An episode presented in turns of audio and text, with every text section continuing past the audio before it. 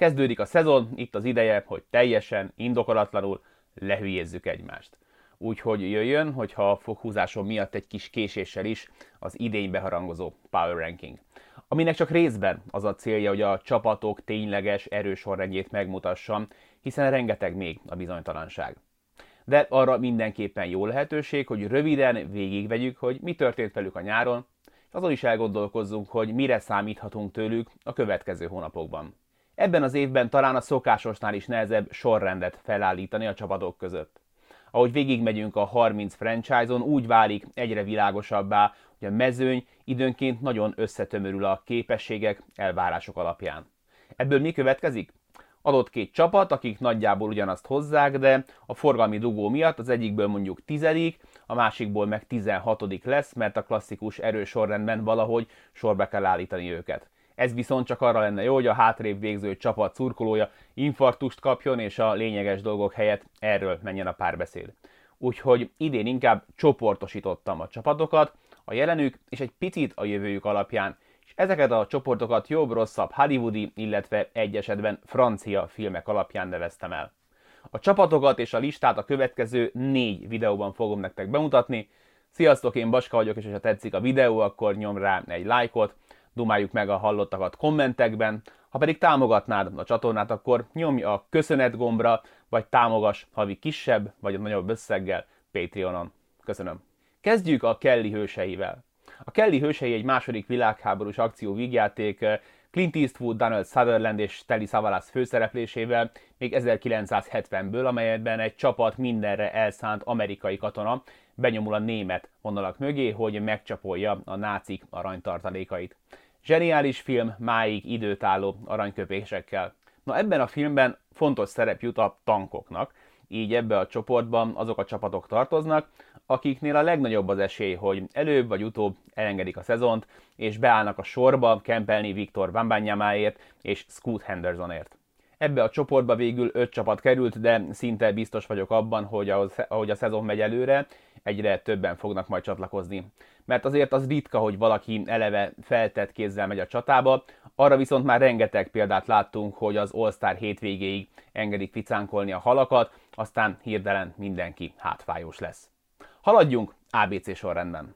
Egy ideig gondolkoztam, hogy a Rakic ne kerüljön -e egy polccal magasabbra, hiszen ott van már Jalen Green, a frissen draftolt Jabari Smith és Alperen Schengen, és láttunk már arra példát, hogy a túl sok fiatal tehetség akár átok is lehet, amikor mondjuk mindenkit meg kell tartani. Így nem biztos, hogy kell még egy. Ugyanakkor annak is van hátulütője, hogyha a csikókat éveken át mesterségesen visszatartod, Filiben tudnának erről mesélni, a rengeteg vereség csúnyán rá tud telepedni a pszichére. De végül mégsem lettek éretlenek, ez lenne ugye a következő polc neve, mert a felsorolt játékosok egyike sem Vembányámá, egyikre sem mondod még talán azt, hogy a következő évtized top 10 játékosa. Viszont Green és Sengun másodéves, Smith pedig újonc, úgyhogy talán érdemes még az idei évet beáldozniuk. Különösen úgy, hogy a rengeteg fiatal és a lejáró szerződések miatt a nyáron giga helyük lesz a plafon alatt, amivel lehet nagyot álmodni. A kérdés, hogy Vembányáma fogja énekelni az altatót. Az Indiana Pacers jelenleg talán még nem olyan gyenge, hogy egyértelműen Kelly egyik hőse legyen, de ahogy megyünk előre majd a szezonban, úgy lesz egyre inkább egyértelmű, hogy Rick Carlisle-nak esze ágában sincs nyerni. Nyílt titok, hogy egy szempillantás alatt beáldoznák Turnert és Hildet két elsőkörös cetliért, aztán Roló lehúz. A jövőt így egyelőre Tyrese Halliburton jelenti, aki bejelentkezhet az év legtöbbet fejlődő játékos a címért, ha engedik kibontakozni. Másrészt az a Benedict Mathurin, akit a hatodik helyen hoztak el a drafton, és a szezon egyik nagy stílje lehet, talán az év újonca versenybe is beleszólhat. Több fiatal tehetséget is gondoznak, Duarte-t, a Phoenixből indokolatlanul gyorsan kipaterolt Jalen Smith-t, és Isaiah Jackson-t, és ahogy a Rockets, ők is rengeteg pénzen ülnek, amit a következő nyáron akár kaliberre is válthatnak. A kérdés, hogy milyen draftot követően. A Houston után ismét egy olyan csapat következik, az Orlando, amelyet talán mesterségesen kell majd lassítani annak érdekében, hogy a szezon végére elég rossz legyen. A Magic zsinórban másodszor húzott meglepőt a drafton. Tavaly az egy-két helyen minimum későbbre várt Franz Wagner mellett döntöttek, aki így nyolcadik pik lett, és már az első idényében, aztán az Európa-bajnokságon pláne igazolta, hogy Wagner apuka cerkájában maradt anyag rendesen, és a második gyerek az igazi tehetség a családban. Lehet, hogy jobban jártak volna, ha már korábban is ennyire merészek, és Jalen Sachs helyett beleállnak mondjuk Gidibe, mert az ex Gonzaga hátvédről egyelőre még nem tudta eldönteni, hogy milyen karrier vár. Most is borították a papírformát, Paulo Banquero-t vitték el az első helyen, aki az első NBA meccsén rögtön LeBron James-t idéző számokat tett le az asztalra. Ha hozzávesszük, hogy Wendell Carter Jr. újjászületett, mióta a Chicagóból áttette a székhelyét Floridába, és belekalkuláljuk, hogy egy kis remény talán még marad, hogy Jonathan Isaacből egyszer NBA játékos lesz, akkor kijelenthető, hogy a Magic gyors egymás utásban indított harmadik revealje végre sikeres lesz. Emlékeztek még arra, amikor a Thunder nem tudott hibázni a drafton? 2007 és 2009 között behúzták Kevin Durantet, Russell Westbrookot, Serge Ibakát és James Hardent. Na, valami hasonló szériára lenne szükség a következő néhány nyáron is, mivel Sam Prestinek több cetlie van, mint Dumbnak és Dumbernek a Mr. Samsonite bőrönben, a Thunder ellenben még csak nyomokban emlékeztet NBA csapatra. Korábban beszéltem arról, hogy mennyire fontos a győztes gén belenevelése a fiatal játékosokba. Tartok attól, hogy Shai Gilgis Alexanderrel már lecsúsztak erről, az a srác jobb sorsot, jobb csapatot, tétet érdemelne, de ebben a szezonban erre hiába vár. Ez már Chet Holmgren az 1 per 2-es Ropi ember sérülése előtt is világos volt, azóta pedig egészen egyértelmű. Picit aggódom az OKC miatt, mert ebből a keretből egyedül Gidi az, akiért tűzbe tenném a kezem, de neki ezt nem ajánlanám, mert az övé egyelőre úgy tűnik, hogy fávol van, és gyorsan szénné égne. A Spurs a Duncan dinasztia után megpróbált úgy feltámadni, hogy előtte ne kelljen meghalnia. Az a kísérlet sehova sem tartott, úgyhogy most vettek egy nagy levegőt és nyomtak egy resetet. Elengedték Murray-t és Walkert, és meg sem próbálták pótolni őket. A cél egyértelmű. Minél több meccset veszíteni, és közben feltérképezni, hogy a fiatal tehetségek közül kire lehet számítani a jövőben. Azt már csak félénken mondom, hogy talán a playbookot is érdemes lenne felfrissíteni ebben az átmeneti időszakban, mert a Spurs támadójátéka az elmúlt néhány évben minden volt, csak nem korszerű. Ahogy a Pacers, úgy a Jazz is még túl jó ahhoz, hogy Kelly egyik hőse legyen, de ne legyen kétségünk. Danny Ainge nem lesz szívbajos, a büfést is el fogja cserélni egy második körösért. Azt még nem feltétlenül értem, hogy amikor megszabadultak Rudy Gobertől, akkor miért nem D'Angelo Russell-t kérték cserébe, akire a Timberwolves a szezon után egyébként nem tart igényt. Mert ha megpróbálunk csapatot faragni, csak azokból a játékosokból, akik a nyáron a sztárok helyett érkeztek, a Sexton, Horton Tucker, Beasley, Markanen, Vanderbilt kezdőcsapat már jobb, mint amit a Thunder vagy a Spurs pályára tud küldeni. Na de minden kezdet nehéz, az első és legnehezebb lépést megtették, és belátták, hogy ezzel a maggal, és mondjuk ki, ezzel a vezetőedzővel nincs tovább. Will Hardy tét nélkül gyakorolhat, frissen kinevezett vezetőedzőként, bár most lehet, hogy veri a fejét a falba, hiszen ha nem bólint rá a jazz ajánlatára, ma ő hívja a Celticsnél a figurákat. Egy szó mint száz, furcsán izgalmas szezon, szezonok várnak a csapat szurkolóira. Kit érdemes megtartani? Mit és kit lehet kapni azokért, akiket még el kell cserélni? Mit tud Fontecchio az NBA-ben? Mihez kezd Ainge ezzel a rohadások draftcetlivel? Ilyen az élet, amikor az ember főszereplő a Kelly hőseiben. Jöjjenek az éretlenek, amely egy 1980-as francia film, és nagyon régen láttam, de tizenéves koromban imádtam. Franciaország leglustább gimnazistáiról szól, akik mindent bevetnek annak érdekében, hogy leérettségizzenek. Erre a polcra eredetileg sokkal több csapatot szántam, de hogy gondolkoztam, egyre több érv szórt amellett, hogy mondjuk egy Magic vagy egy Rakic visszakerüljön a Kelly hősei közé. Az a két gárda, akik végül maradtak, szerintem elég közel vannak már ahhoz, elég sok tehetséget felhalmoztak ahhoz, hogy ne hátra nézzenek, hanem előre. Viszont játékerő vagy éppen karma szempontjából ahhoz még talán kevesek, hogy szintet lépjenek, és az ébredő erő csoportba tartozzanak és még így is bizonytalan vagyok. Vajon elég lesz-e a tavalyi 1 per 1-es Detroitban ahhoz, hogy ne csorgassák a nyálukat Wembanyama és Henderson után? Szerintem ebben a Pistonsban már van annyi kakaó, és lesz annyi hely a plafon alatt, hogy megfelelő szakmai munkával és okos húzásokkal ismét relevánsak legyenek. Cunningham tavaly lassan lendült bele, de az All-Star hétvége után már elit számokat hozott, így idén már komoly elvárásaink lehetnek felé. Az ötödik és a 13. pikkel Jaden Ivey és Jalen Duran érkezett a segítségére, akik minimum ígéretesek, felettetik az egyre nyilvánvalóbb Hayes fiaskót, és a fiatal tehetség szépen megoszlik a posztok között. Ebben a mezőnyben kellene helyet és tekintét kiharcolni a második idejében megtorpanó Szerikbeinek, A veterán trükköket és az ex-jugoszláv fineszt pedig a jazzből érkező Bojan Bogdanovics-tól tanulhatják. Elég ez egy NBA döntőhöz? Nyilván nem. Kell még egy negyedik fiatal tehetség Cunningham, Ivy és Durham mellé? Jó, hát igazából hatodik, mert Bay és Stewart is csak harmadéves. Elvileg nem, de az elvileget felülírja, ha azt a fiatal tehetséget Viktor Vembányámának hívják. Egy jó edzővel ez a Pistons a play harcol, de nem vagyok abban biztos, hogy Casey jó edző. Vagy legyünk pontosak, az az edző, akinek erre a fiatal csapatnak szüksége van. A Detroit idei sorsa előbb vagy utóbb eldől, vagy visszaesnek Kelly hősei közé, vagy senki sem fog örülni, amikor ellenük kell játszani. Nálam biztosan fenn vannak a radaron. Amíg Detroitban nem lenne hatalmas katasztrófa, ha ebben a szezonban mégis a tankolás mellett döntenének, Sacramento-ban népfelkelés tör neki. A csapat idei negyedik pikje, Keegan Murray ugyanis még nem töltötte be a hatot, amikor a Kings utoljára pályára lépett a rájátszásban. Ez idén változhat, és elég sok dolog adott is ahhoz, hogy változzon. A kispadon már Mike Brown ül, aki az elmúlt években a Warriors segédedzője volt, és talán jót is tett neki ez az idézőjeles pihenő. A csapat két külső dobóval, Kevin Hörterrel és Melik Monkkal erősített, illetve a már említett Murrayvel. A világszeme Foxon, akinek idén bizonyítania kell, hogy a Sacramento jól döntött, amikor őt tartotta meg Halliburton helyett. Ehhez ideális játszótárs lesz a liga egyik legokosabb és legképzettebb magas embere, Szabonis, akinek a cseréje sem akárki, Rishan Holmes az egyik kedvenc magas emberem a ligában. Azt kérlek, ne kérdezzétek, hogy mit keres még Ken Bazemore, de pláne Matt Delavedova az NBA-ben, de a Fox Sabonis tengelyt kiváló külső dobók egészíték ki, és hogyha Brown rá tudja venni őket arra, hogy védekezzenek is, akkor idén véget érhet a 16 szűk esztendő, ráadásul a csapat alapemberei csak nem kivétel nélkül 26 évesek vagy fiatalabbak, úgyhogy arra is van esély, hogy nem csak egy nyári kalandról beszélünk majd.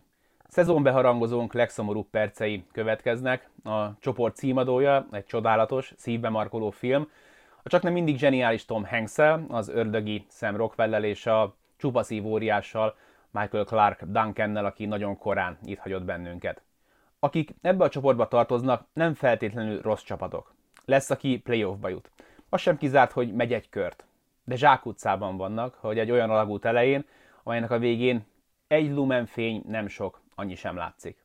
Lehangoló nyáron van túl a Charlotte Hornets.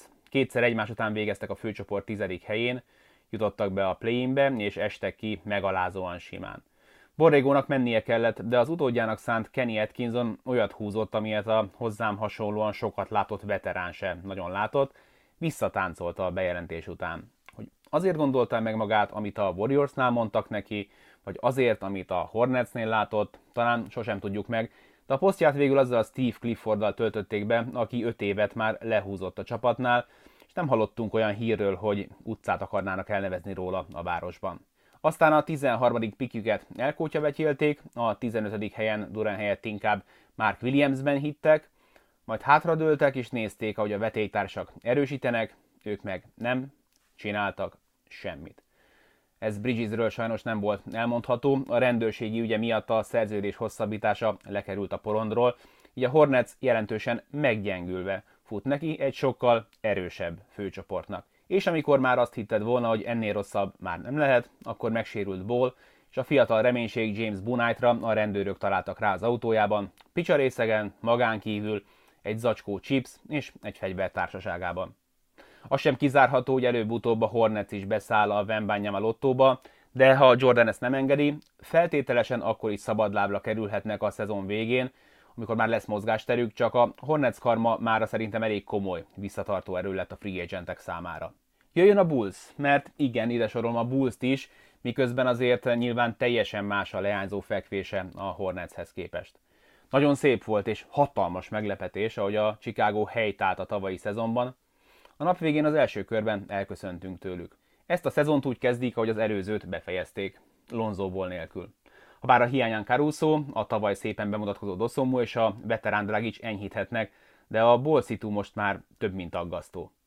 A két húzóember, DeRozan és Levin bármikor képes arra, hogy egy adott teste meccset nyerjen, de nincs bennük még egy sebességi fokozat. Mondjuk én már azt sem értem, hogy DeRozan hogyan tudja ezt a szintet tartani. Akitől több kellene, az Vucevic, akinek a saját, az Orlandóhoz képest visszafogottabb, elsősorban dobó teljesítménye mellett, azzal is el kell számolni, hogy az érte cserébe küldött Carter Jr. kivirágzott, a draft pedig Franz Wagner hullott a Magic ölébe. Viszont Vucs már 32 éves, ebben a korban ritkán történnek csodák, kivéve, hogyha de már DeRozannek hívják az embert. Reménysugarat Patrick Williams visszatérése jelenthet, aki tavaly rengeteget hagyott ki. Ettől függetlenül nehéz optimistának lenni, hogyha a Bullsra gondol az ember. Na, ha meglepődtél azon, hogy a Bulls a halálsoron van, akkor a Heat felbukkanása talán még jobban kikészít. Pedig ezzel a kerettel, ezen a keleten a Miami komoly lépés hátrányba került a nyáron. Az a csapat, amelynek a támadó játéka zsinórban másodszor csődölt be a playoffban, semmit nem tett annak érdekében, hogy betömje a lyukakat. Erik Spolstra csapata tavaly és előtte is úgy zúgott ki a playoffból, hogy 100 pontot sem tudtak átlagolni. Két éve a Bucks söpörte őket, tavaly a védekezésük 7 meccsre elég volt a Celtics ellen. Na ebből a védelemből távozott PJ Tucker. Ha Adebayo nem tud szintet lépni, és most nem ilyen nagyítóval észrevehető 36 percre vetített plusz-minusz on-off raptor meg hasonló csoda statisztikákra gondolok, hanem szabad szemmel észrevehető All-NBA szezonra, akkor ez a csapat nem jut sehová. De ez persze kevés lenne, mert kell egy egészséges és nem csapágyasra hajtott Butler, és egy megbízható, frissen hosszabbított Hero is. Mert a többit hozza a hit, megint elő fognak ásni olyan játékosokat, akikről eddig nem hallottál, most meg hirtelen 10 pontot hoznak a kispadról, de ezekkel a srácokkal nem tudsz odaverni a rájátszásban. És ezt így ízlelgessük a végén. Lowry idén és jövőre 30-30 millió dollárt fog keresni. Valaminek történnie kell. A Knicks egyik új szokása, hogy indokolatlanul beleszeretnek emberekbe. Idén Jalen Brunson járt jól, akinek először helyet csináltak a keretben és a plafon alatt, aztán aláírtak vele egy négy évre és 104 millióra szóló szerződést. Ennél azért többe fog kerülni, mert ki kell még fizetnie a büntetést a temperingért, de ez Dolennél belefér. Ami viszont a jelek szerint nem fért bele, az a Donovan Mitchell fülén lógó Cetlin szereplő draftjogokban kifejezhető ár megfizetése, így Spida végül Clevelandben kötött ki, a korábban a potenciális csere alap szerepében brillírozó RJ Barrettet pedig kitömték, ugyancsak négy évre. Ezek a dílek, Bransoné és Barretté egyébként most sem tragikusak, és ahogy telnek az évek, meg nő majd a plafon, úgy néznek ki majd egyre jobban. Ettől még ez a csapat szerintem erre a szezonra nem lett jobb, bár hogyha Randall összekapja magát és békét köt az MSG közönségével, valamint Branson be tudja bizonyítani, hogy nem csak Luka árnyékában fasz a gyerek, akkor a győzelmek száma megugorhat annyira, hogy ők is ott tolakodjanak majd a play helyeknél, mint a punzit addig csak interneten néző kamasza az Erotika Fesztivál nagy színpadán. Ez a csapat addig nem tud előrelépni, amíg Thibs az edző, aki évtizedek alatt sem értette meg, hogy egy csapatot belülről is kell építeni, például a fiatalok fejlesztésével. Toppin, Quickly, Grimes várják a játékperceket a New Yorki nézők, meg a csapatot, amit igazán lehet szeretni. Mert a másik út az elmúlt évtizedek bénázása után még rögösebbnek tűnik, a piacról levarászni egy elit, superstar free agentet. Na, ná, hogy a Lakers is halásoron van, és addig örüljünk, amíg nem sérül meg James és vagy Davis, ugyanis ez a csapat nem szerepelhet a Kelly hőseiben. Náluk ugyanis fel sem merülhet a tankolás, mert a Los Angeles idei pikje védelem nélkül a Pelicanszé lehet, azaz ha mondjuk becsúszna az egy per egy, akkor cson nélkül menne New Orleansba. Az lenne a szép baleset. Ha tippelni kellene, hogy mi a valószínűbb, ez, vagy a rájátszás, akkor inkább indulnék nola részvényt venni. Ugyanis a Lakers jelenlegi kerete egy, egy katasztrófa. NBA szinten ritkán látható amatőrizmus uralkodik Pelinka irodájában, és nem tudom, hogy ez mennyiben James Sara, de nem is érdekel. LeBron idén 20 éve játszik a ligában, pontosan tudható, hogy milyen játékosokra van szükség körülötte ahhoz, hogy a csapat versenyképes legyen. Na ebből zsinórban a második szezonban nincs egy sem a keretben. Nincs külső dobás, nincs védekezés, van viszont egy újonc vezetőedző, de ez még nem feltétlenül baj az elmúlt 10-15 évben, így lett bajnok például Kör meg is. Olyan, mintha a Lakersnél még mindig azt hinnék, hogy elég egymás mellé pakolni két All-NBA játékost, és kész a bajnok esélyes. Lehet, hogy volt, amikor ez igaz volt, de már más időket írunk. Ráadásul, amíg James vénségére is hozza az All-NBA formát, addig ahhoz, hogy ezt Davisről elhiggyem, nagyon kell koncentrálnom. Ha Pelinka nem cseréli el Westbrookot, ami az első hónapokban mindkét első körös pick kelleni fog, addig a Lakers szezonja egy dologról fog szólni. Hogy mikor dönti meg James Karim Abdul-Jabbar pontrekordját. Tehát végül is annak is lehet majd örülni. Nem tudom, mit kellene éreznem a Blazer szezonjával és jövőjével kapcsolatban. Ők most rebootoltak, vagy ránc felvartak? Jobb ez a csapat, mint tavaly ilyenkor? Néhány szereplőt lecseréltek, A sztár viszont ugyanaz, csak sajnos évről évre idősebben próbálja eljátszani a Steve T-Pro-t. Az, hogy a Portland nem cserélte el Lillardot, amikor volt rá esélye, valahol tiszteletre méltó. Az, hogy majd 36 évesen 60 milliót fog keresni, az a plafon növekedésével sem védhető, és gyakorlatilag az évtized közepéig kinyírja a csapatot. Az idei keret egyébként nem tragikus, valamivel egyébként talán jobb is, mint a tavalyi. A Blazersnek régen nem volt olyan decens magas embere, mint Jeremy Grant, és olyan piócája védekezésben, mint Gary Payton. A hetedik helyen választott Sharp jövője is izgalmas, és ennyi pénzért Nurkic hosszabbítása is vállalható, ahogy a Simons szerződés is, a már sokszor említett plafon emelkedés miatt. De a kispadra nem jutott Kraft, és ezzel nem csak az NBA egyik leggyengébb második ötösére gondolok, hanem Chauncey Billupsra is, akit mindenki imádott Kölnben egyébként, hogy milyen közvetlen, meg jó fej, de vezetőedzőnként egyelőre még nem győzött meg. Tegyük fel, hogy Lillard maga mögött hagyja a sérülését, és régi fényében tündököl. Simons meg ő ettől még könnyen lehet, hogy az NBA leggyengébben védekező hátvéd duója lesz egy olyan ligában, ahol minden csapatra jut egy, néha két foghatatlan kisember. Nagyon kell hinni abban, hogy a fiatalok berobbannak, hogy az egyszeri Blazer szurkoló ne legyen depressziós. A Washington Wizards sokban hasonlít az éppen érintett Portland Trailblazersre, ők is úgy döntöttek, hogy csere helyett inkább megtartják egykori franchise playerüket. Csak amíg Lillard neve hallatán egy időben tényleg izzadni kezdtek az ellenfelek, Bill igazi áttörése valahogy elmaradt. Aztán jöttek a sérülések, és most teljesen érthetetlen okokból itt ül egy frissen aláírt max szerződésen, amelybe valahogy még azt is sikerült belealkudnia, hogy csak az engedélyével lehessen elcserélni, ami masszívan behatárolja a Wizards lehetőségeit akik tavaly nagyot akartak fingani, de végül inkább beszartak, mert a nagy keretfrissítésnek pocsék kémia lett a vége, nagyon gyorsan robbantani kellett, meg kockázatot vállalni.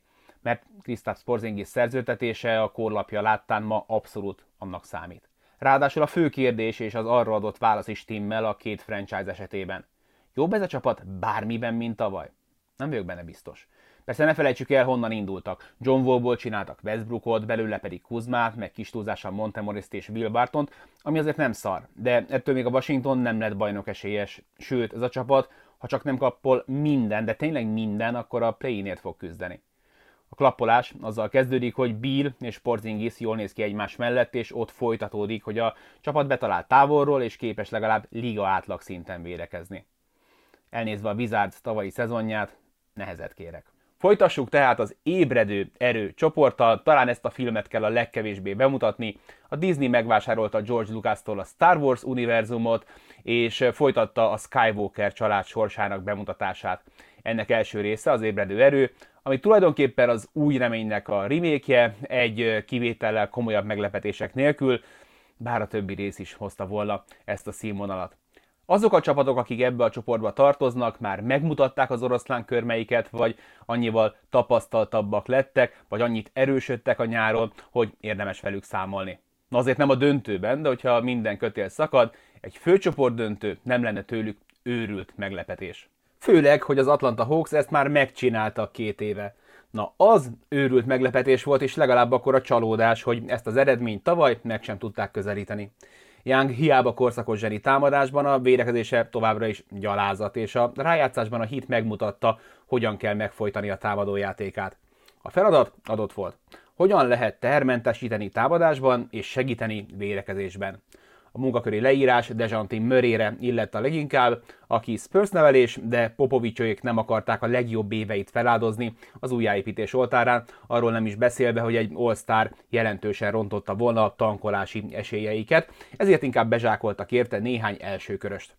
Young és Murray duója első hallásra aggályos. Az első hetek, hónapok feladata az lesz, hogy megtanuljanak egymás mellett játszani anélkül, hogy túl sok mindent kellene feladniuk abból, ami nagyját tette őket. Nem lehetetlen feladat, de biztos, hogy lesznek fogcsikorgatós meccsek. Legyünk jó arcok, és előlegezzük ezt meg nekik. Ettől még nem oldódott meg minden problémájuk. Capella tavaly meghorpadt, és a cseréje Okongwu, akit egyébként imádok, mindössze 205 centi magas. A kispathoz kell 4-5 tubi, hogy elkezdjem őket szeretni, és egyre hangosabban dübörög a fejemben a kérdés, hogy Bogi Bogdanovics teste bírja egyáltalán az NBA menetrendet, már pedig ha ő sincs, akkor ez a második ötös a liga egyik leggyengébbje. Ha a Hawks akár csak meg akarja közelíteni a két évvel ezelőtti sikereket, az Macmillan edzőnek a legjobb arcát kell mutatnia. És a Hunter Collins duónak is mindkét oldalon jól kell teljesítenie. de minimum ott kell lenniük a pályán, mert eddig egyikük sem nagyon tudott 65 meccsnél többet vállalni. Itt találjuk az okosan építkező Cleveland Cavaliers-t, akik tavaly meglepték a ligát a fiatal magjukkal, és az ősz halánték a szürke hanvaiból feltámadó Kevin lábbal.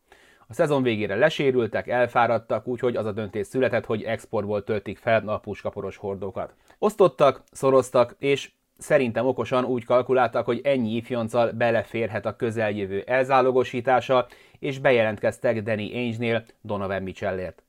Spida az egész liga egyik legizgalmasabb játékosa volt, de az elmúlt egy-két szezonban kicsit belepunnyadt, abszolút ráfért a környezetváltozás. Tettes társa a periméteren a folyamatosan fejlődő Darius Garland, akivel ketten együtt adnak ki egy rendes védőt, de ez bele-bele férhet, ha a már újoncként is elitvédőként sürgő forgó Evan Mobley a biztonsági őröd. Nem értek egyet azzal, hogy egy csapatba öt zongora virtuóz kell, valakinek cipelnie is kéne a hangszert, ettől még a hármas poszt egy megoldandó feladat a stáb számára. Jelöltek akadnak bőven, Levert, Okoro, Osman, Wade, de ne zárjuk ki annak a lehetőségét, hogy januárban, főleg ha a szezon addig ígéretesen alakul, tolnak egy kis nitrót az égéstérbe. Szimpatikus, ahogy a cserepadot kipofozták. Rubio meglepetésre imádott Clevelandben játszani, most folytathatja a mentori munkát. Raúl Nito titokban a liga egyik legjobb csereirányítója, Robin Lopez pedig a palánk alatt szolgálja meg évek óta a játékperceket, bármerre is fújja a szél. Szóval rengeteg érdekes, még mozgásban lévő alkatrész alkotja a Clevelandi gépezetet. Nem idén lesznek bajnokok, de talán már a csak play-in térő helyezés és csalódás lenne. Nehéz a Minnesota Timberwolvesról objektívan beszélnem, mert miközben náluk játszik az egyik kedvenc játékosom Anthony Edwards, sajnos Russell, Towns és most már Gobert is, és valamiért, hogy finoman fogalmazzak, egyiküket sem nagyon kedvelem. Ez az én gondom, az viszont már nem, hogy az új tulajdonos új elnök kombó egy all és nevetségesen kitömte a Utah Jazz csapatát, Játékosokkal és draftsetlikkel egy támadó oldalon minimum limitált, és megfelelő spacinggel védő oldalon is zavarba hozható magas emberért, aki a következő négy évben átlag 40-42 millió dollár körül fog keresni. Gober nem ér ennyi pénzt, és nem ér ennyi cetlit.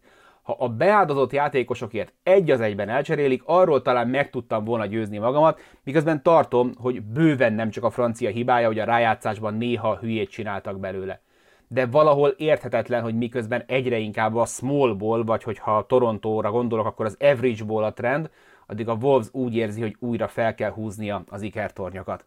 Ha Towns azt hiszi, hogy Gober érkezésével kevesebbet kell védekeznie, csalódni fog, mert az oké, okay, hogy a palánk alatt a francia végzi majd a piszkos munkát, de ez egyben azt jelenti, hogy periméteren sokszor majd katnak kell helytálnia, és nem tudom, hogy A. erre mennyire hajlandó, B. mennyire képes. Amíg a kétszolos kitalálja, hogyan dolgozzon össze támadásban és védekezésben, addig Anthony Edwardsra a feladat, hogy a vállán vigye a csapatot, amire papíron képes. De az esküdszék még mindig kivár, hogy döntést hozzon, hogy ez a néha szupervicces, néha szétszórt, de brutálisan tehetséges csávó oda tudja elrakni magát annyira, hogy a veteránok is elfogadják vezérüknek. A mini lehet, hogy jó lesz az alapszakaszban, de a közelmúlt tapasztalatai azt mondatják velem, hogy ezzel a kerettel a rájátszásban túl sok rés lesz a pajzson védekezésben, amit egy okos csapat majd könnyen kihasznál. A támadójátékban viszont nincs meg az az upside, ami képes lenne ezt kompenzálni. Emiatt talán már most érdemes a következő szezonra tervezni és felhájpolni annyira Russell számait, hogy egy sign and trade után kapjanak érte valami értéket, mert megtartani nem akarják, viszont nincs helyük a plafon alatt, hogy értékelhető erősítést igazoljanak a helyére. Következzen legnagyobb haverom Nick Nurse csapata a Toronto Raptors, akik tavaly éppen úton voltak a semmienség felé, aztán inkább ledraftolták Scotty Barnes-t, feltámasztották Pascal Siakamot, leszarták, hogy állandóan sérült valaki, és pályára küldték a lehető legtöbb 205 centis játékost, ennek ellenére legit NBA csapatnak néztek ki. Biztos, hogy voltak itt nem lepett meg a Raptors teljesítménye, engem határozottan. Ettől az idei szezonjuk semmivel sem tűnik könnyebbnek. Nem is csak azért, mert a nyári erősítések, Porter és Bo Cruz marginálisak, hanem inkább azért, ami jön. Egy nyár, amikor Ben Vliet és Trent Jr. új szerződést kaphat, vagy szabadon távozhat. Ha új szerződést kapnak, ez a keret a következő évekre kb. kőbe van vésve, és nem bajnok csapat alapanyag. Ha elengedik őket, kihasználhatják, hogy megőrizték az összes draftsetlijüket, és rengeteg helyük lesz a plafon alatt, úgyhogy Ujiri dörzsölheti a tenyerét, indulhat a rabló römi. Addig meg folytatják, amit elkezdtek, és amiért imádjuk őket. Az egész keretben egy valódi center van, az újonc Kolokó, mindenki más 205 centi vagy alacsonyabb, de tud vagy akar védekezni, hallgat nurse jó motorja van, és csapatember. És ezért ez egészen jó alap. Rengeteg kérdésem van, milyen játékos lesz Barnesból, képes-e Nurse az egészen fantasztikus védekezés mellé decens, kreatív támadójátékkal is előrukkolni. Elég mélye az idei keret ahhoz, hogy ne kelljen a húzó embereket a szezon végére a földre állítani. Ez a csapat nagyon jó, de nem elég jó. Úgyhogy alig várom, hogy megtudjam, milyen úton próbálnak majd felérni a csúcsra. Következzenek a remény rabjai, ami már a második Stephen King Frank Darabont kollaba szezonbeharangozóban, minden idők egyik legmagasabban értékelt filmje az IMDb-n, teljesen kicsavart, kifacsart magyar címmel, ami sokkal jobban működik, mint az eredeti. A csak nem két és fél órás film alapja egy mindössze 130 oldalas novella, és a tehetném minden évben háromszor megnézném újra. Tökéletes casting, tökéletes narráció, tökéletes egyensúlyok.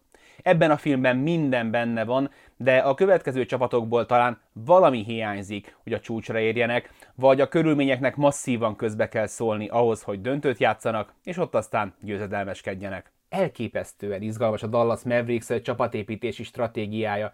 Tudják, hogy egy minimum generációs, de még inkább all-time tehetséget draftoltak Luka Doncic személyében, de talán még mindig nem jöttek rá arra, hogy milyen csapat kell egy ennyire labdadomináns a pontszerzésben és az előkészítésben egyaránt liga elit zseni mellé.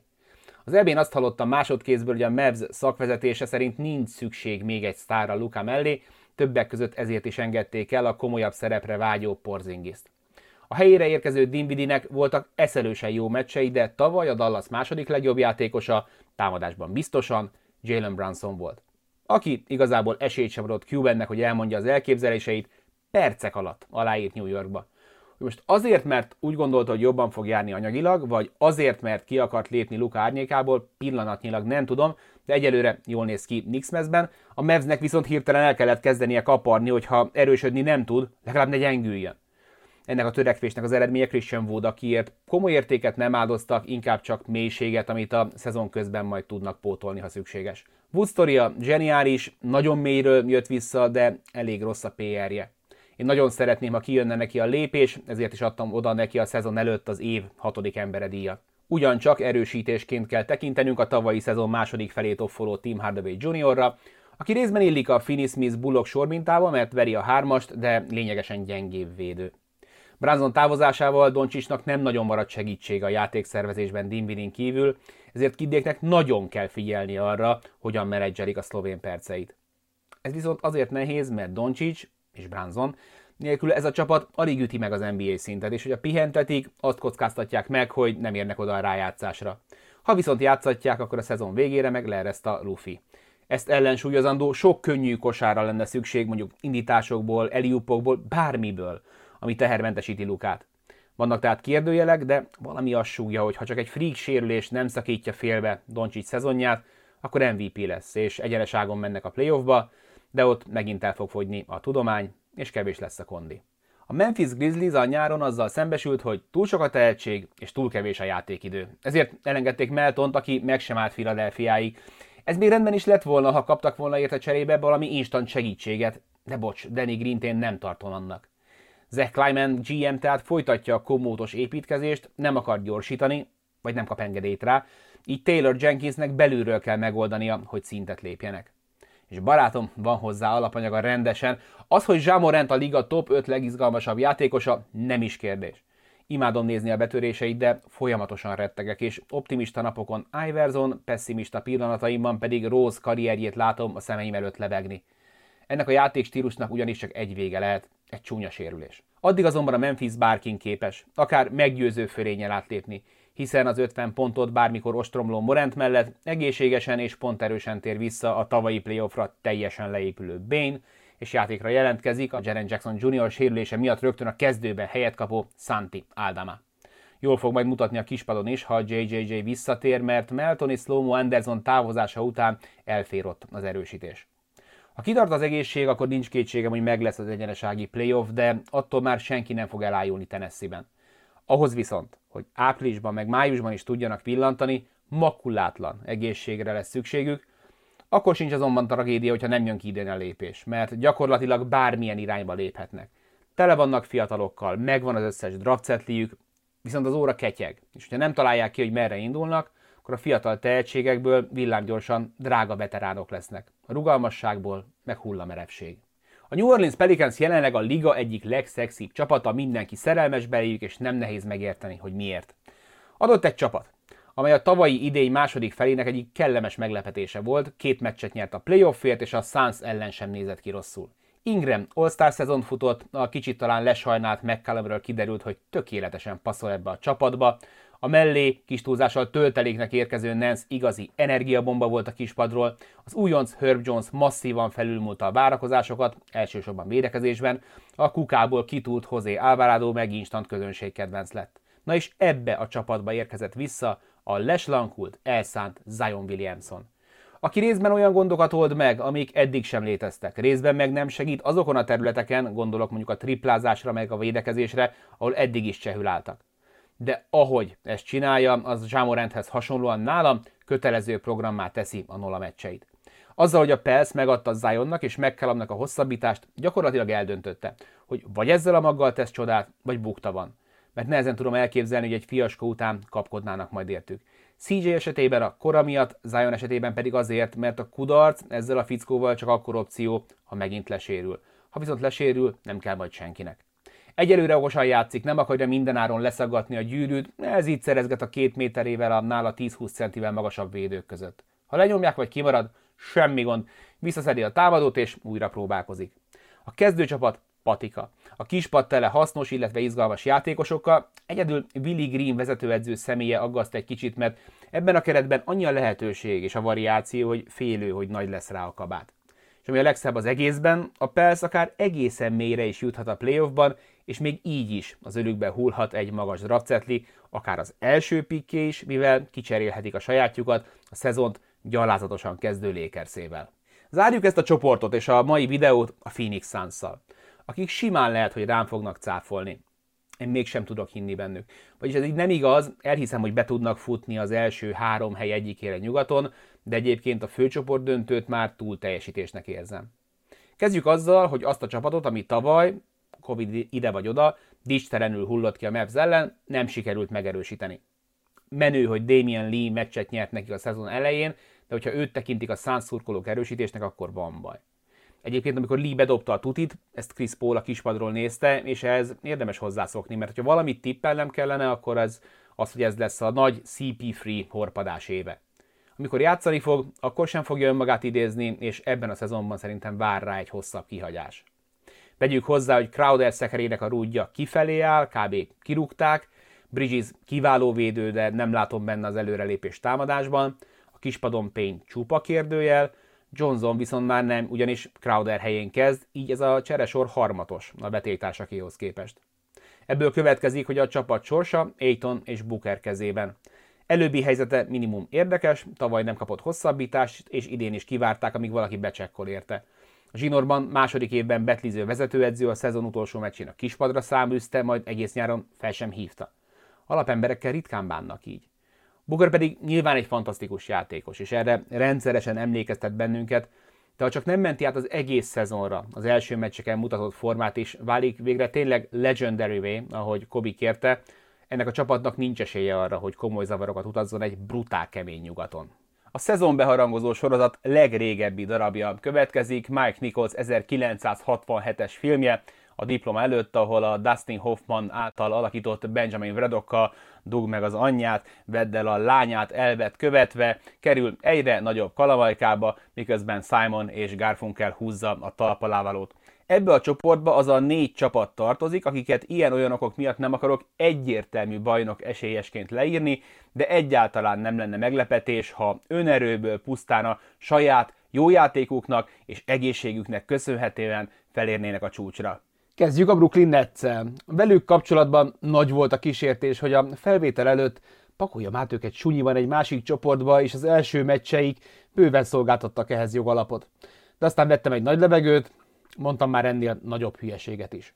De közben meg tényleg az van, hogy egy olyan csapatot, ahol ott van egy egészséges Kevin Durant, és Kyrie Irving legalább néha megpróbál a játékra koncentrálni, nem lehet leírni. Mert itt vannak, ugyanis egyikük blöffje sem jött be, nem kótya vetélték el őket, így jobb hiány megpróbálnak legalább távolról csapatnak kinézni.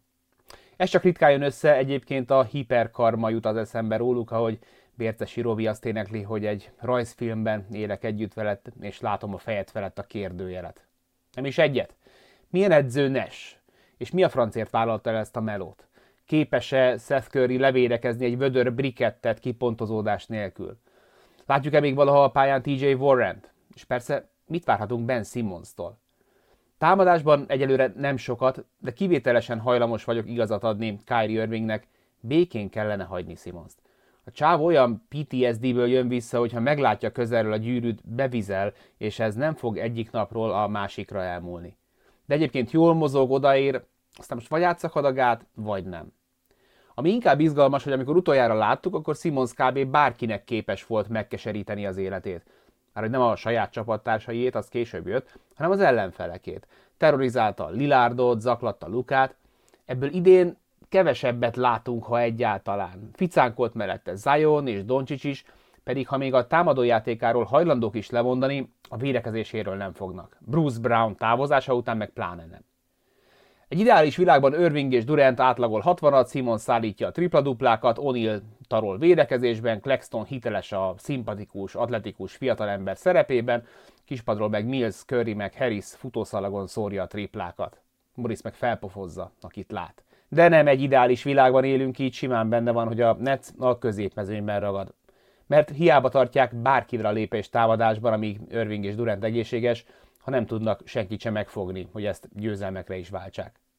A Lakers mellett talán náluk a legnagyobb a távolság a padló és a plafon között. De a plafon az a bajnoki cím, úgyhogy itt a helyük. A Denver Nuggetsnél a kétszeres MVP Nikola Jokic visszakapta a segédjeit Jamal murray és Michael Porter Jr.-t. Vajon van benne egy triplázás? Meglepne, bár már megszoktam, hogy meglep. Ha mindenki egészséges, kifejezetten jót tenne a csapatnak, hogyha Jokic számai kicsit beszakadnának és megoszlana a terhelése. Már a sérültek játékra jelentkezése is elég komoly erősítésnek számítana, de érkezett még a csapatba két sokoldalú, a szó jó értelmében vett igénytelen igavonó. Kentavious Caldwell Pope a Wizards-tól és Bruce Brown a Netsből, akik új fazont adnak az elmúlt években leszerepelt statisztériának és új eszközöket Michael Malone kezébe. Nagy szükség lesz az új fiúk védekezésére, mert Murray és Porter hajlamos a lógásra, Gordon nem érhet oda mindenhová, Jokic pedig hiába igyekszik, a méretéből fakadó fizikai hátrányokat intelligenciából nem tudja kompenzálni, és egy közepesen okos csapat ezt kihasználja. A Denveri támadójátékkal szerintem nem lesz gond. A Nuggets idővel akár 120 pont körül átlagolhat, de ez szükség lesz arra, hogy a hosszú kihagyás után Murray ismét otthonosan érezze magát a pályán, és a csapatot, különösen a hátfájos Michael Porter Jr.-t elkerüljék a sérülések. Az egészségre annál is inkább nagy szükség lesz Colorado-ban, mert a keret egyelőre vékonyka. Persze, hogy telnek a hetek, lesz, aki majd bejátsza magát az aktív rotációba, és abban is biztos vagyok, hogy a Denver szemmel tartja majd a játékos piacot. Addig is az a 7-8 játékos, akit nyugodt szívvel pályára küldenék, bárkit meglephet. Egy meccsen biztosan, aztán a rájátszásban is már csak hármat kell bevákolni, és megvan a továbbjutás. Durva belegondolni, de ez már a George Leonard korszak negyedik éve. És ez sérülések ideg vagy oda, a győzelmek száma évről évre csökken. 49, 47, 42. Olyan idén megfordul a trend minden adott hozzá. Leonard és George egészséges, a keret nagyjából változatlan, ha bár a kispadra érkezett egy X-faktor a tétmeccsekről, sérülések és felső vezetői utasítások miatt száműzött John Wall. Korán van még megítélni, hogy mit várhatunk tőle, de 36 percre vetítve egyelőre élete számait hozza pontszerzésben, és gyakrabban ér oda a büntetővonalra, mint eddig bármikor. A Clippers 10 ember mély, noha a center posztra nincs méretarányos cseréjük, a vezetőedzőjük a liga legjobbjai közé tartozik, a tulajdonos pedig lapátolja a pénzt a csapatba. Ezt a keretet ráadásul nem a szél fújta össze. A két sztárt elitvédőkkel és mesterlövészekkel vették körbe, és minden poszton minőségi csere várja a lehetőséget. És lehetőség az van, és lesz is. A Clippers idén is egyfajta előszezonként tekint a teljes alapszakaszra, orba szájba pihentetnek, akit lehet. Ezt a mélységet persze nem csak a pályán lehet kihasználni, sőt, a playoffban nem is nagyon lehet, így nem hagyhatjuk ki a számításból, hogy Michael Winger GM majd beáldoz egy kis mélységet, némi minőségért, ahogy közeledik az átigazolási határidő. Simons mondta a múltkor, Bill és nem Ben, hogy George és Leonard duójától már senkinek nem száll inába a bátorsága, és igaza lehet. De én azt mondom, hogy ha mindketten a körülményekhez képest éppen és egészségesen futnak neki a rájátszásnak, akkor a Clippers idén akár meg is csinálhatja. A Brooklyn mellett nyilván a Sixers volt a másik csapat, ahol felmerült, hogy túl magas polcra raktam őket, de nagyon fiatal még a szezon ahhoz, hogy lemondjak róluk. Hiszen minden adott volt ahhoz, hogy ez legyen az évük. Végre dráma nélkül teljes nyugiban készülhettek se Covid, se Simons, sérülésekről se nagyon hallottunk. Embiid MVP szintű szezont játszott, Maxi brutásokat fejlődött, faszán sikerült az erősítés is, papíron minőségi játékosok érkeztek. Tucker, Melton, House vagy éppen Harrell. Aztán, ahogy teltek a hetek és futottak be a fotók James Hardenről, azt láttuk, hogy a szakál végre komolyan veszi a felkészülést, és nagyon komoly fizimiskát pattintott össze. Ennek ellenére nem úgy kezdték a szezont, ahogy tervezték, de egyelőre nincs miért aggódni, rengeteg idejük van. Tetű lassúak, ami Harden jelenség és pocsékul védekeznek, ami ezzel a kerettel azért orvosolható. De már a keretnél tartunk, a kispattól rengetegen el vannak ájulva, hogy milyen bika, ezzel azért fenntartásokkal értenék csak egyet, ha újra draftolnák az NBA-t, nekem Meltonon kívül onnan senki nem kellene. Különösen Rivers nem, aki amióta gyáván lelépett Bostonból, főcsoport döntőt sem játszott, pedig elég komoly kereteket pakoltak alá. És ez egy dolog, hogy kikapott, de vele kapcsolatban legalább annyira érdekes, ahogyan kikapott. És a tény, hogy ennek ellenére van állása, meg vele forgatnak a Playbook című Netflix sorozathoz. Azt gondolom, hogy nála sokkal tehetségesek szakemberek kaptak nála jóval kevesebb esélyt az elmúlt években. Ennek ellenére a Filinek itt a helye a trónkövetelők között, és a gyenge kezdés ellenére ezt hamarosan bizonyítani is fogják. Zárjuk a Top Gunokkal. Hatalmasat ment a film 1986-ban, még nagyobbat ment a második rész 2022-ben, amiről igazából senki nem gondolta, hogy el kéne készíteni és folytatni kellene, de mégis nagyon jól sikerült, miközben az egyetlen közös pont tulajdonképpen Tom Cruise és egy picit Vol Kilmer. Három csapat, akiknek a legnagyobb esélyük van arra, hogy megszerezzék a bajnoki címet. Lehet, hogy furcsa, de a szörnyű szeptember ellenére nem aggódom a Celtics miatt. Elég jól dokumentált, hogy az elmúlt években mennyi bajom volt velük, aztán jött Udoká és valamikor januárban megfordította a széljárást. Elkezdték gyűjteni a győzelmeket, a kulcsemberek egészsége nagyjából stimmelt, jól jöttek ki white az átigazolási időszakból, és a playoffban ügyesen használták ki az ellenfelek gyenge pontját. Volt, aki védekezni nem tudott, volt, aki támadni, volt, aki sérült volt, ők meg minden körben feltalálták magukat, amíg a Warriors ellen már igazán komoly esélyük nem volt. Egy jobb és egészségesebb csapattól kaptak ki. De most már tudják, hogy mi kell. A saját bőrükön érezték, hogy mi hiányzott. Tisztában van ezzel. Tatum vágja, Brown leesett Smartnak. És ahogy, ha már Boston annó Ellen Pierce és Garnett is összerakta a képet, még az előbb említett rivers is, akinek a munkája kis túlzással kimerült az Ubuntu szó ismételgetésében, úgy a Celtics jelenlegi húzó embere is képben vannak már. És van egy éhes, de a körülményekhez képest tapasztalt vezetőedzőjük, hogy hozza a kötelezőt, így emiatt sem aggódnék. A szakvezetés megtette, amit megkövetelt a haza, Galinári sérülése keresztül húzta a számításokat, de Brogdon így is a nyár egyik legfontosabb igazolása, a többit pedig meglátjuk. Tatum egyelőre űrkosárlabdát játszik, most senkiben nem merül fel, hogy ki van magasabban a táplálékláncban, ő vagy Brown. A szezon hosszú, a Celtics pedig tapasztalt. Idén is veszélyesek lesznek. De ha bejutnak a döntőbe, akkor lehet, hogy megint a Golden State Warriors lesz az ellenfelük, akik egy évvel idősebbek, de nem feltétlenül rosszabbak. Mivel már most is a világ pénzét fizetésekre költik, és a helyzet csak rosszabb lesz, el kellett engedniük néhány közkedvelt játékost, de nem panaszkodhatnak. Egyrészt jó veteránokat igazoltak, jó áron, másrészt belülről építkeznek, mivel arra számítanak, hogy Kuminga, Moody és Wiseman elég sokat fel fog porszívózni Otto Porter Jr. és Peyton játékperceiből. Aztán a felkészülést megzavart egy hatalmas saller, de itt vagyunk három héttel később, és szerintem már senki nem beszél az ügyről, Mindössze talán az emlékeztet minket Green pofonjára, hogy aki kapta, Pool, már megvan az új szerződése, sőt még Wigginsnek is, akinek a béke, amire San Franciscóban lehet, megérte egy komolyabb diszkontot. Green megvárakozik. Steph Curry nem mutatja az öregedés jeleit, és ha fogja, tavaly is úgy nyertek, hogy az alapszakasza magához képest elég meh volt. Clay még mindig visszatérőben van, bár lehet, hogy a régi Tomzont már hiába várjuk. Wiggins válláról, mintha lekerült volna a teher a bajnoki címmel, benne van a pakliban, hogy többet fogjuk látni a döntőben mutatott formáját, hiszen a legjobb korban van. A tavaly pontszerzőként villogó Pool a csapat egyik leglelkesebb játékszervezője lett, és még mindig van tere fejlődni. és jönnek a fiatalok. Szóval a Warriors köszöni szépen, ebben a szezonban még jól van. Elérkeztünk a 30. csapathoz, a Milwaukee Buckshoz, a 2021-es bajnokcsapat magja továbbra is érintetlen, csak mindig van valakinek valami baja. Ha nem így lett volna, vagy legalább csak annyira egészségesek, mint a Celtics, jó eséllyel tavaly is döntöznek. Talán majd idén? Mi változott? Az egyetlen veterán erősítés az a Joe Ingles, akire csak jövőre számíthatnak. A sérülések meg csak jönnek. Middleton most éppen egy csuklóműtét után lábadozik, Kanatonnak a Bádlia szarozik, de most még tök mindegy. Amíg Jannis egészséges, a Bucks garantáltan benne van az első négyben keleten. Adetokombó még mindig csak 28 éves, kis túlzással most kezdődnek a legjobb évei. És miközben a fizikuma kb. páratlan, ezzel nem él vissza, nem támaszkodik erre irracionálisan, hanem egy durván alázatos melós. Még mindig tud fejlődni, elsősorban döntéshozatalban. Hatodik érzéke egyre jobban működik, kevesebbet hibázik, okosabban választ, hogy egy adott szituációban mondjuk passzoljon vagy dobjon. Idén már a szezon elejétől ott lesz mellette Brook Lopez, akivel a Bucks historikusan a liga jobban védekező csapatai közé tartozik, bár a két óriás jelenléte azt jelenti Budenholzer rendszerében, hogy minden zárást lentről kerülnek, ezzel tiszta triplákat ajándékoznak az ellenfeleknek, ami okozott már kellemetlen pillanatokat. De az alapszakaszba belefér. És ha mindenki egészséges, akkor ez a Bucks Jannisszal, Middletonnal és Holiday-jel, valamint a legjobb hatodik ember címre gyúró Portisszal masszív bajnok esélyes.